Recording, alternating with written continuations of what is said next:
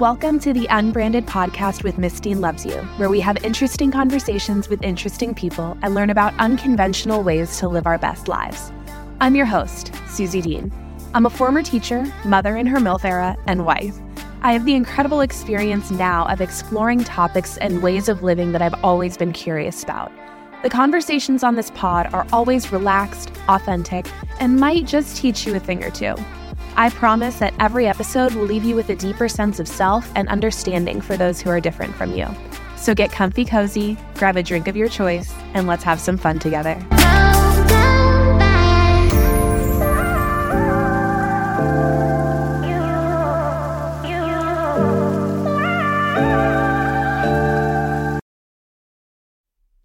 If you follow me on social media, you know I've been sharing significantly more about how I support my health and wellness naturally and with the gifts that the earth has provided to us.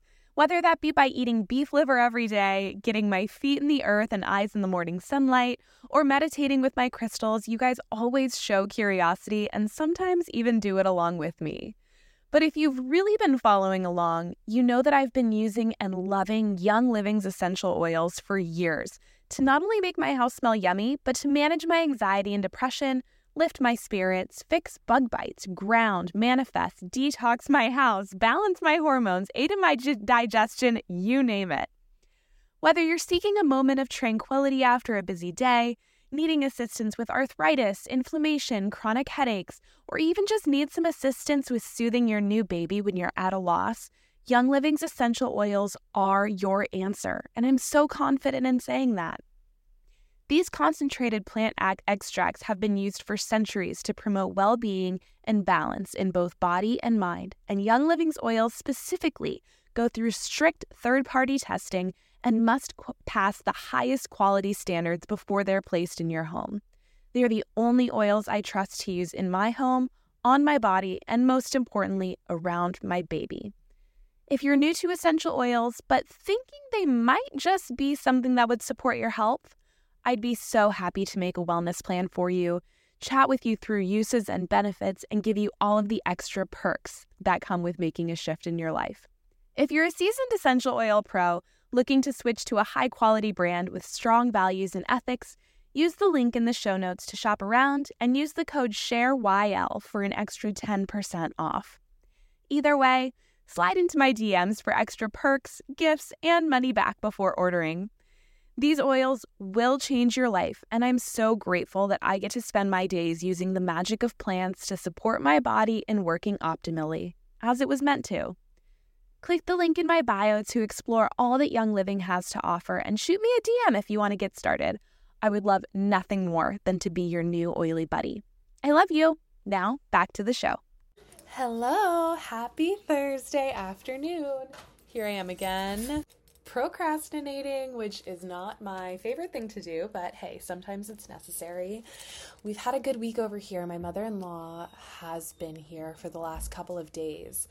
And it's funny because it's ironic because we had her come down. We planned this months ago because my boss asked me to take on a couple more projects than usual. So I I told my boss we would have my mother-in-law come down. I let her know the time frame, and she said, um, "Let me know when your mother-in-law is going to be there, and I'll make sure you're super busy during that time."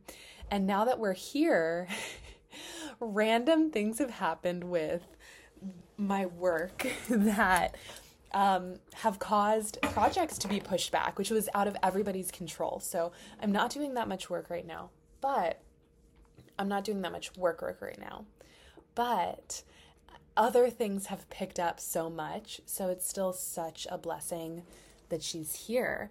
But I've been just waking up in the morning, getting ready, coming into our office, and starting work. And it's just been a couple of days and it's felt so good because I am a person who is most awake, alert, creative, and productive in the morning.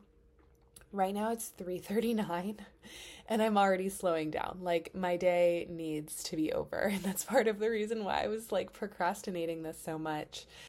But here we are. And I wanted to have an episode with you guys just answering some of your questions because I have not scheduled any other guests because I've been I've been busy and putting switching things around, moving things around, putting things on the back burner, etc., etc., but it's fine because we can hang out and when I record by myself, there's less for me to edit because I can make a fool of myself if I want to and the only one that suffers is me. So, I asked on my Facebook what you guys wanted to know advice you wanted, um, questions that you had about my life, my thoughts, my ideas on things. So let's go through those.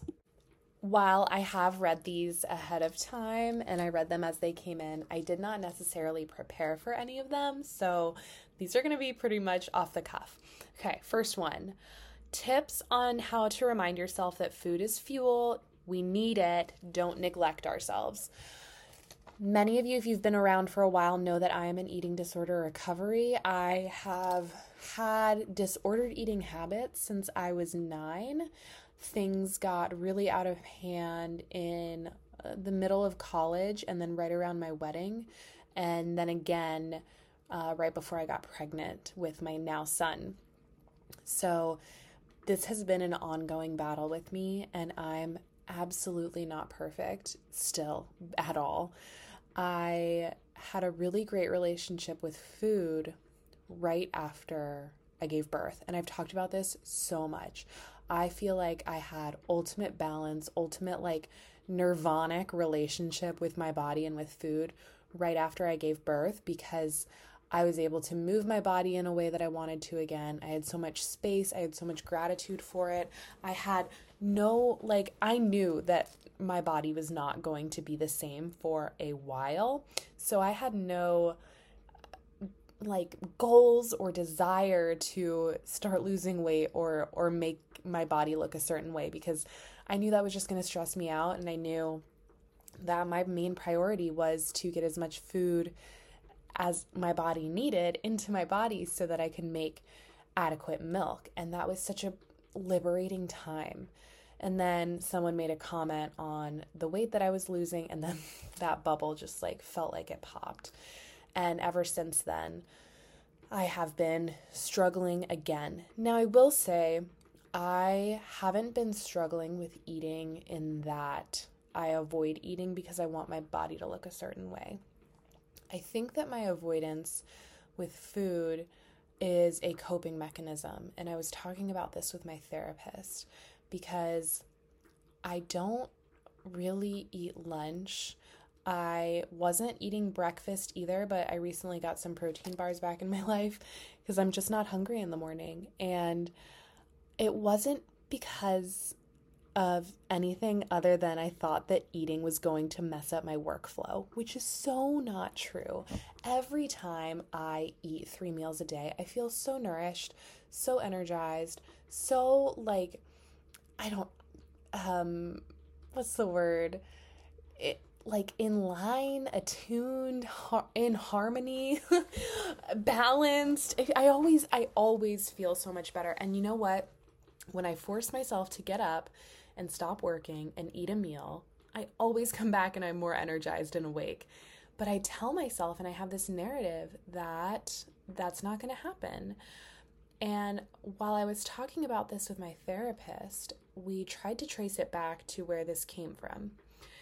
I have uh, parents that put a lot of pressure on me in different ways. I'm an only child.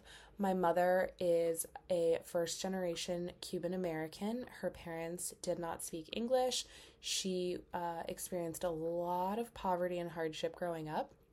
So I feel a lot of pressure from her that is not intentional, but uh, uh, there to succeed because she succeeded and she put in so much hard work to really overcome her situations. My dad was just also a high achiever uh, academically later on in life and has his own company and is an accountant and always talked about me being a doctor and put high emphasis on grades. So, having all this pressure on top of being an only child and wanting my parents to be proud of me, I became very overloaded in high school. And I was taking a ton of AP classes, playing sports, doing a ton of volunteer work, working, and I just really ha- was like jam packed in every single day. And when I would come home from football practice to do like my AP history work, I would not let my mom bring me dinner until I was done with my homework. And I would not get out of my practice clothes or school clothes until I was done with my homework because I wanted those comforts to be a reward for getting things done. So that's when my food as reward, not food as fuel idea started. And I think what we what we determined, I just had to stop because the baby woke up because the UPS guy came here. So with Queen Regina, my therapist, I think what we determined is that that was a period of high stress where what I needed to get everything done and done well was some type of external reward and what I had control over to reward myself with what I what I ultimately wanted in those times of high stress was just to relax and not be doing that much stuff. So how I coped and how I got through it and how I got everything done was by delaying dinner and regular comforts for after everything was done. And it was a good motivator for me. Now, it does sound like torture probably to a lot of people, but that's just what I developed to get me through that time. And I think now it has become a coping mechanism. And when I find myself in periods of high stress where a lot of things need to get done and a lot of things need to get done well, and I need to be a lot of things for a lot of different people, I revert back to that. And I'm clearly in that period now. I'm juggling my HR job with keeping up with social media, with Young Living and essential oils, with being a wife and being a mother, and trying to keep all of this balanced and not drop any of it. And so I'm reverting back to using food as a reward. Um, here are some, so I don't have an explicit answer for reminding ourselves that food is fuel. But here's what I'm doing I have perfect bars that I keep in the fridge, and we try our hardest not to run out now because if I don't have them, I don't eat them. First thing in the morning, I get up before I go outside and put my feet in the earth. I get a perfect bar and I eat it. I try not to think too much about it because if I wait too long to eat it, I'm not going to eat it because I'm not hungry. So I kind of just shove it in my mouth. That's what she said. And then get to work. So at least I have something in my stomach. Lunch is a bit harder for me, but I have not been putting pressure on eating a full meal. So we have snacks around the house. I have lunch deli meat and cheese, so I can make little roll ups very quickly if I need to run out in between meetings. And we keep like pretzel chips and pita chips and hummus and some kind of dip always on hand so I can have those as snacks throughout the day. That's a lot less daunting for me. And when I see snacks as options, I don't think of it so much as this is a heavy meal that's going to take time to make and eat and will weigh me down physically and therefore stunt my productivity. I see it more as just a snack that's going to get me through to the other side. It's not as scary. And I have no problem with eating dinner. And my hope is that by at just eating throughout the day, small meals, small snacks, I will retrain myself to know more intimately that eating throughout the day does lead to more success and productivity and feeling good because I know that cognitively, right? There are a lot of things in our lives that we we know are facts mentally, but we don't know them in our bodies. So I can be sitting here doing work at 2:30 having not had anything to eat and know, man, my energy is going down I know that if I ate a meal, I would be able to go a couple more hours and I would feel really good about myself and I would have really low anxiety and I would have more productivity and creativity running through me. But I just can't get over that hump in my mind, that emotional part to take that action step because there's something just like deeply ingrained in me that still is telling me that it's not the truth. So I'm hoping by eating throughout the day, I can start to train myself to get over that hump and know that food is fuel and really recover that relationship that I had with food and with my body that I used to have. I know that doesn't really answer your question, but that's where I'm at right now. And hopefully, it provides you with at least some comfort knowing that it's okay to struggle and it's okay to not have all of the answers. But as long as we have good intentions and we're working towards that, sometimes that's the biggest celebration we can have. The next comment was You are always super upbeat and positive. How do you stay optimistic when things get hard? I love this question. Somebody or people have been asking it a lot lately, and it's really forced me to sit down and think, hmm, why am I so optimistic and bubbly?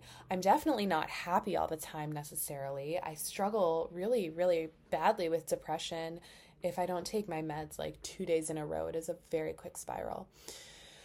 But I do have an answer to this because I am still able to see silver linings and be positive and hopeful in the face of hopelessness in what I've experienced.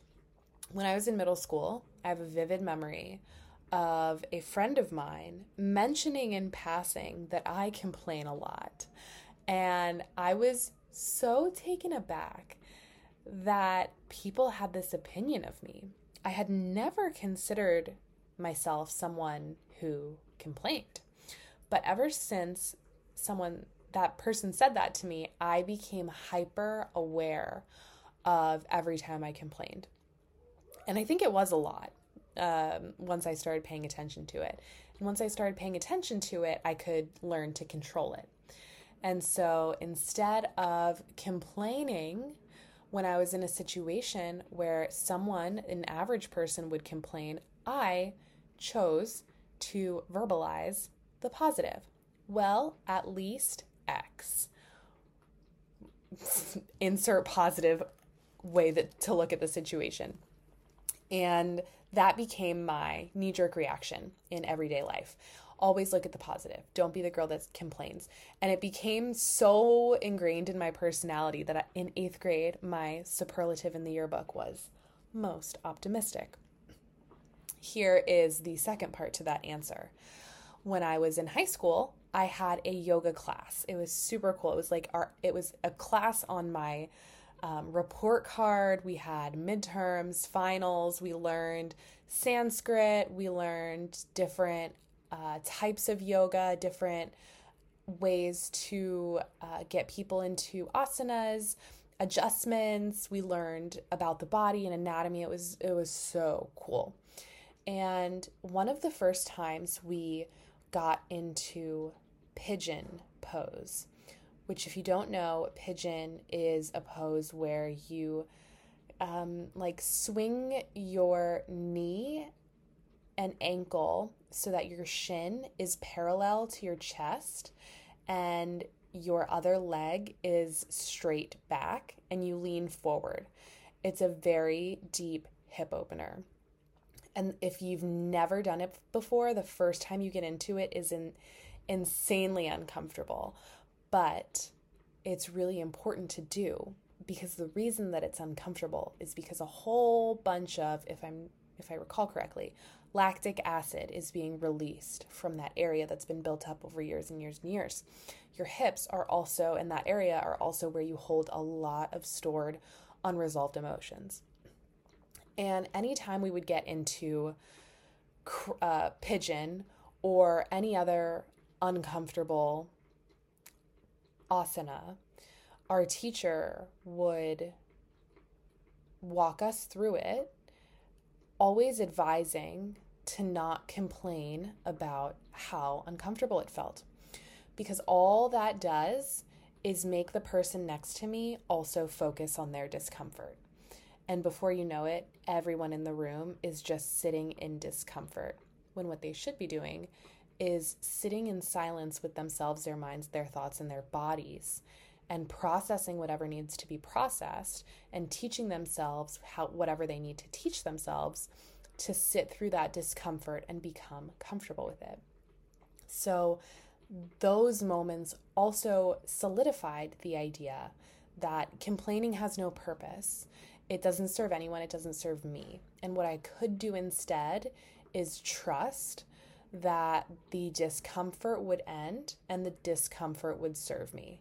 And it always did. She also taught us during the same time the best way to get through pain is to feel it. And that was also true.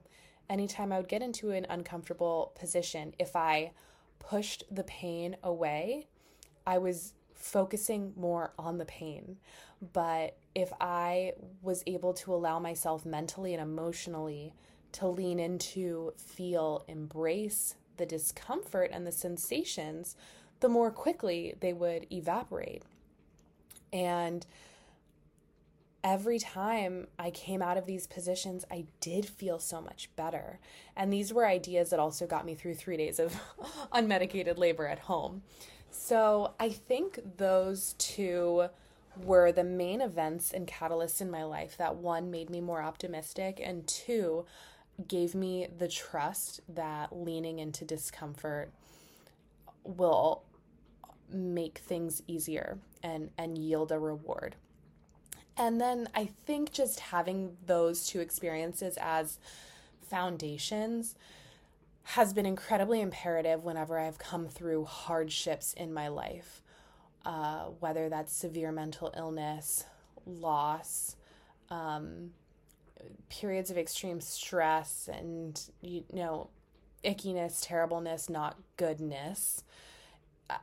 I have i have known over and over again and i've seen over and over again that despite that hardship that i'm feeling in the moment i know that if i can just get through to the other side and feel the emotions it will not last forever and it will end more quickly and I will become better because of it. And every time it's true. Every time I go through something challenging, I keep my head up, I keep walking forward, and I and I don't dwell on the discomfort or how upset I might be at my circumstances. Instead, I just feel it, I go through it, I continue, I don't complain, and I just radically trust that whatever is happening to me is happening for a reason and is teaching me something that I need to be taught in order to develop myself spiritually or emotionally more, to be the mother, wife, friend, daughter that I need to be molded into to be. And so that is why recently in my hardship, I have been so able to say, things are hard and shitty and I'm having a really difficult time, but I know also that there is hope in this, that I am learning things through this that I might not know right now, but I will know in the future, and that this season is temporary, and that these types of seasons usually come before massive growth and abundance.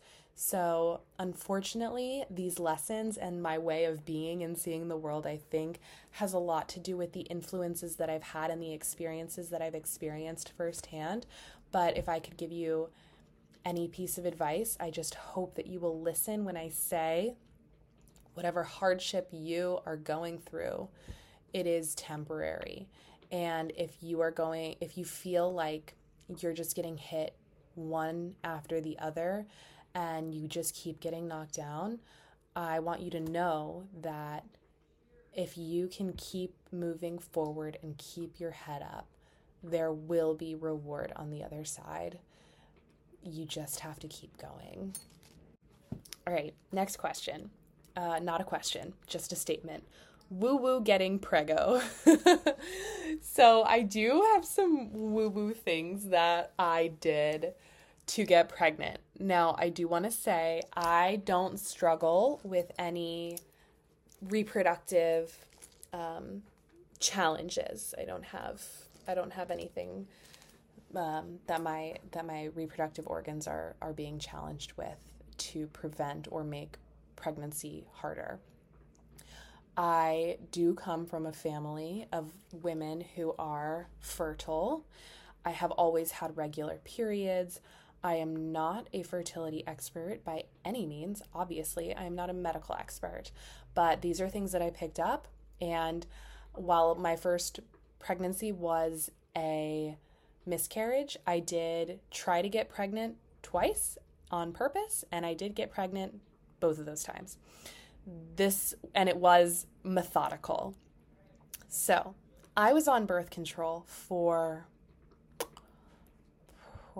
probably about 14 years. So, if someone tries to tell you that you're going to have a hard time getting pregnant because you were on birth control for that long, do not let do not let that be what brings you down. Mentally, we can have a lot of power over our bodies too, and I think that having a lot of negative self-talk towards your body, whether it's with fertility or with anything, um, can have a profound impact on how your body responds physically. So I was on birth control for about 14 years. And when we decided that we were in a place where we might want to start trying, I got off of birth control, obviously, and I waited, purposely avoiding getting pregnant until my menstrual cycle synced up with the moon cycle. I had read somewhere that women whose menstrual cycles were synced up with the moon, in that they were ovulating on the full moon and bleeding on the new moon, were much more fertile. And it made sense and it was really cool because when um, our ancestors were not exposed to unnatural light and lived by, you know, the sunrises and sunsets, their menstrual cycles synced up with the moon phases because the full moon was at its brightest at night. We could see each other when we were having sex and it was it was much easier to find each other and and see each other and you know partake in that activity. Whereas when we were bleeding it was in the dark in in the nighttime. You could not see each other. It was a time to go inward. And so what you'll find is if you try to intentionally reduce your exposure to artificial light and spend more time outside, your cycle will slowly, at least for me and the people that I've spoken to, will start to slowly sync up with the cycles of the moon. So I waited until I was more or less ovulating on the full moon and bleeding on the new moon to try uh, not woo woo, but a couple of about a month before we started trying, I started testing my ovulation on ovulation strips so I could really get familiar and hone in on what my body felt like and what the ovulation strips looked like when I was actually actively hormonally ovulating. Around this time, I also would put crystals on my sacral chakra, specifically um, carnelian, to open up, clear, and activate that chakra. And then we tried and and we did get pregnant and we are very lucky to have done that. There are some other things that um, I would have done and will probably do the next time to encourage that again. So, yes to the moon, yes to carnelian, also supporting my body with essential oils. You guys know that I'm going to bring it in. Progessence Plus is a really great hormonal support oil that Young Living has that um, has uses, I believe, wild yam, which is a phytoestrogen. Oof, I could be messing those words up. That helps um, support your hormones when it comes to the female reproductive system. EndoFlex, which uh, supports your endocrine system, and additionally supports hormonal balance. And I would probably also use oils on my sacral chakra as well. Getting a little bit more detailed, um, not again back out out of the woo woo. We when I was in my window of fertility, when I knew that I was ovulating, I know that there are a lot of different theories out there. People will say, like, have sex every other day. You need time for the sperm to recalibrate. No, we did it like twice a day, every day during that time. And sure enough, I got pregnant. So let's review. Get off of birth control, obviously. Start spending more time outside and less time in artificial light. Um, and wait to try until your period and menstrual cycle is synced up with the moon. Open up your sacral chakra with oils and crystals and use essential oils to support your hormones and your cycle. And then keep in mind the basics. Make sure you're getting plenty of good rest. Make sure that you are eating a balanced diet just to support your body and make sure that your all of your body systems are working as they should be so that they can support a healthy baby, support your gut health, and yeah, gut health and sleep health. Foundational. Oh, and since a second person asked for tips on getting pregnant and being fertile, um, clary sage is also a really, really good oil for uh, female hormones. According to my little um, essential oils reference guide that I've been developing over the last few months, uh, Greek herbalists used clary sage to support women's health over 2,000 years ago. Clary sage relieves pelvic pain and reduces inflammation by balancing estrogen. Fennel also is an oil that aids in digestion and eases pain. Apply any of these oils that I have mentioned to your inner thighs and arms, as well as to your inner heel and ankle, and like the insides of your feet as well it is my understanding that these are reflex vitaflex points that are directly correlated to female reproductive systems. Making your home more woo woo, bringing in peaceful colors and decor. The person that asked this is known for. Um, I don't know. I guess I do have a little bit of a, a more woo woo house than other people do because I display my oils, I display my crystals out in different areas. I have pictures of the moon everywhere. I also like to display all of my spiritual books. So in my house, you'll find usually prominently displayed um, the untethered the untethered soul by Michael Singer, the Book of Joy by the Dalai Lama and Reverend Desmond Tutu. Probably The Journey Home by Radhanath Swami. The Spirit Almanac, Crystal Reference Guides, Essential Oil Reference Guides, Chris, uh, I already said that, Herbal Reference Guides. I have diffusers all around my house, constantly blasting essential oils. Like I said earlier, I display my essential oils and I display my crystals. So I don't really have my crystals in specific places just because, like, where they would be naturally correlated to, like, you know, selenite above your door frame or amethyst in your medicine cabinet or black tourmaline by your door. Um, but I do have like celestite by my bed and amethyst by my bed. I, I like to display them though. So most of them are in my living room. I keep Unakite and black tourmaline by a picture of my son for protection and love. Unakite was a crystal that I leaned on heavily during my pregnancy.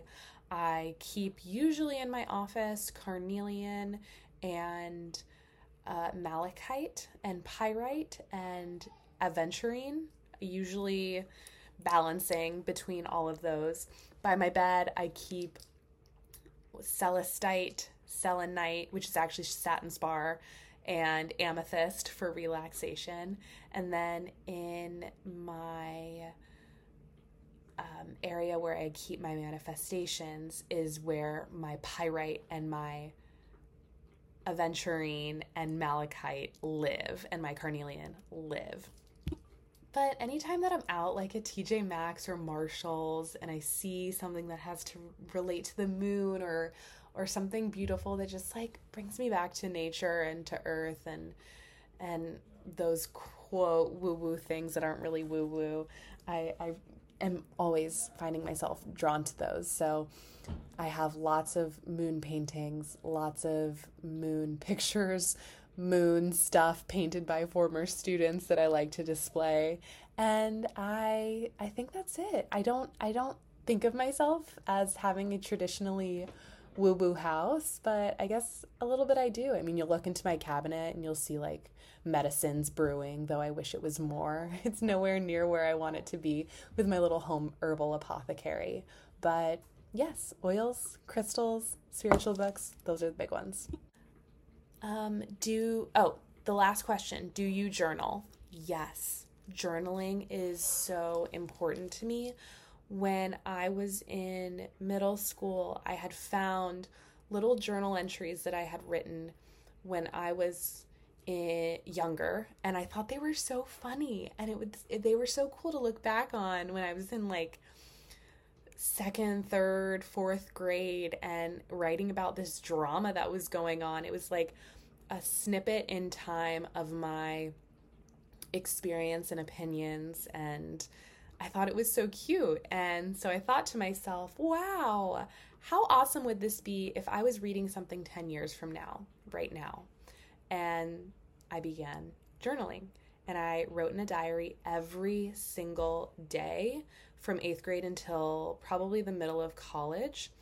Later on in college, I started not writing every day, but most nights of the week. I just I didn't I didn't beat myself up if there was a night that I was you know, late coming home for whatever reason and didn't have time to write.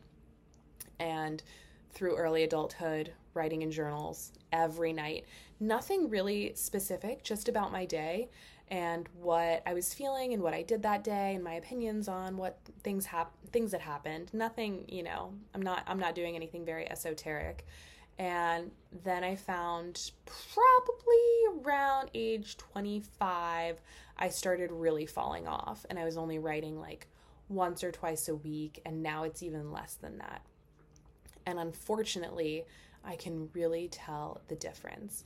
When I was writing in a journal every night, the most seemingly mundane things about my day, about interactions that I had, text messages I received, friendships, I can tell now that I just felt so much emotionally lighter. And what I find is when I don't journal for a significant period of time, I just feel heavier and I feel emotional overwhelm like I'm going to spill over. And I I mean it's because for so long I was able to be in a practice of getting my thoughts and emotions out and processing them very quickly. And now it's to the point where I don't grab my journal until my emotions are literally busting at the seams, begging to be put out of my brain, out of my body, and onto a piece of paper. And then I, it comes a time where I'm like writing pages and pages of getting caught up and processing multiple emotions and multiple um, events that have happened and transpired, and sometimes days worth of emotional work which when I was doing this every single day, I didn't really think of it as emotional work. I was thinking of it as a way to memorialize what was going on in my life. But now, in retrospect, I was quickly and efficiently and appropriately processing things. And I'm trying to get back into that space of journaling where I'm just journaling so much every day on my feelings on things that are going on that I'm always on top of my emotions and processing things very quickly. Other than just keeping a general diary, I love journaling with intention and to either work through emotions or to uncover un this is going to sound so silly and woo woo, but uncover messages that I think are lying in my subconscious that I would not in the day to day have access to, but are realizations and, and knowledge of my higher self that that I know and that I need information on. Mm, that didn't sound right. Let me explain. So I don't know where I learned stream of consciousness journaling, but it's incredible. What I will do is just start writing in my journal. And if you have trouble just starting writing stuff, you can start with a sentence starter. Um, I today I am feeling blank and fill in the blank and then continue writing. And a lot of people find that they have trouble continuing writing. So today I am feeling anxious and I don't know why I'm writing in this journal, but I was listening to Suzy's podcast and she told me that stream of consciousness journaling is really really helpful and I need a lot of help right now. And she told me that when I'm stream of consciousness journaling, I'm not allowed to pick up my pen until I feel empty, even if I'm writing nonsense like this, where I don't really know what I'm doing. But I'm feeling like I really need to just trust her and do this because so and so did this to me, and I have been having a really hard time getting through it. And this is exactly what happened and this is how I felt about it. And I don't know why I felt this way about it, but it kind of reminded me of this time when this also happened. And what you'll find, we're done in the little monologue now, what you will find is once you start writing and uh, transcribing the thoughts that are passing through your mind, you start getting through deeper and deeper layers of your consciousness. And you get to the stuff that matters. You might start writing about how silly you think this journaling prompt is. And then that turns into why are you doing this journaling prompt to begin with? And then that turns into, well, this is the problem that I'm dealing with. And then it turns into, well, these are the emotions that I'm feeling, which turns into, well, this is the first time that I felt these emotions in my life and that's what is being triggered and then you start getting deeper and deeper into why you might be experiencing something why you might be feeling something until you can get as close as you can to the root of it and what i like to do after this is once i feel empty and i feel like there's nothing else for me to write i review everything that i've written and i'll highlight and underline important nuggets of information. Because you will always, always find that if you've done this right, if you've written, if you have not held back, if you have not worried about grammar and sentence structure and things making sense, you will get to a point in your mind where you have addressed and found thoughts that are profound. You will find answers. You will find wisdom. You will find advice that you need um, that you weren't able to access because your mind was so clouded with superficial, unnecessary day to day thoughts. And setting aside time to document those thoughts and dig through them allows you to get to the thoughts and the space that matters. So, yes, to answer your question, I journal. I think journaling is incredibly important. I think everyone should do it. If you don't want to do it every day like I do, I think it is an incredible tool when you feel stuck, when you feel like you have no idea where to turn next, when you're having trouble making a decision, when you feel like you're in a conflict and you're not sure how to find the resolution, or you don't even want to find the resolution and you just want to get frustration out, I think it is an incredible tool. Um, not just to get emotions out of you, but to use as a tool to process and and find answers within yourself that you would not find otherwise. I hope that makes sense, and I hope it conveys how important um, journaling has been for me and in my life. So that's all I've got for you today.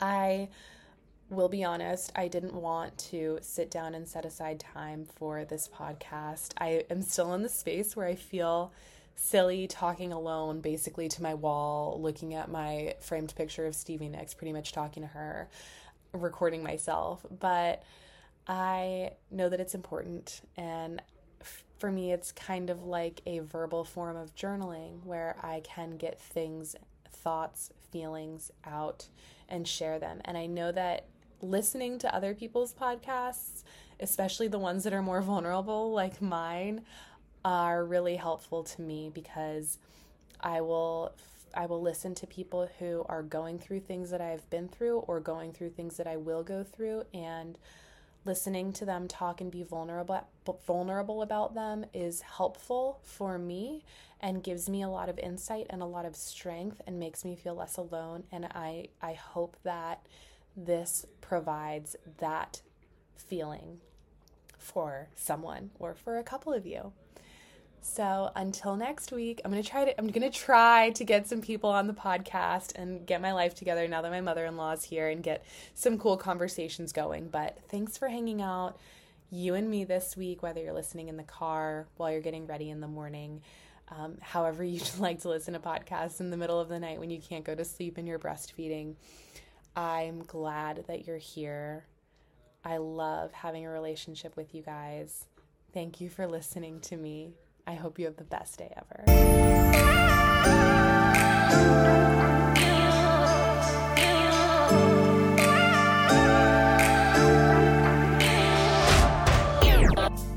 Thank you so much for joining me this week for this conversation. If you enjoyed this episode or you enjoy the podcast in general, I would love for you to subscribe so you'll never miss out on upcoming episodes featuring other brilliant minds and insightful topics.